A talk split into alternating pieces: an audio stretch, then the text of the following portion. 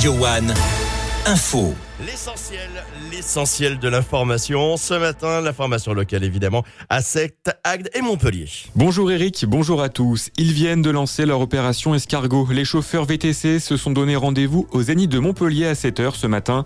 Direction le Corum pour dénoncer la dégradation de leurs conditions de travail. Ils réclament par exemple l'instauration du numerus clausus pour limiter le nombre de VTC dans la région. Attendez-vous donc à une circulation perturbée ce matin à Montpellier. Des rassemblements un peu partout en France contre la loi immigration. C'était le cas à Montpellier avec 700 personnes dans les rues. Elles ont répondu à l'appel d'associations, de partis politiques de gauche et de syndicats pour demander le retrait de la loi. Les manifestants sont partis de Plan-Cabane, direction la préfecture de l'Hérault, avec pour mot d'ordre la solidarité avec les sans-papiers.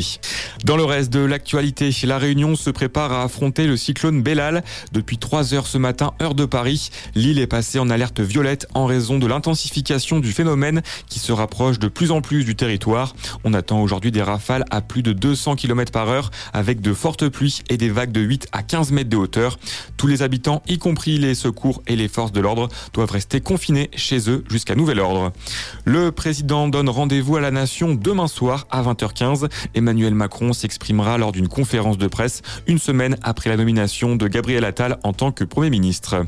Et pour terminer en sport, Montpellier a perdu hier sur le terrain de Brest pour la 18e journée de Ligue 1 avec deux buts encaissés en seconde mi-temps. Le MHSC est 12e du classement.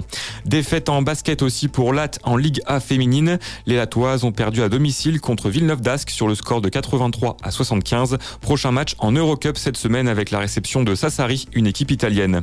Pas plus de réussite pour 7 en volet, 16e journée de Ligue A. Défaite 3-1 à Toulouse. Les Sétois tenteront de se relancer face à Narbonne samedi. Et une victoire quand même pour terminer, celle de Montpellier en rugby hier face aux Lions en Challenge Cup. Succès court mais précieux 13 à 3 au GGL Stadium.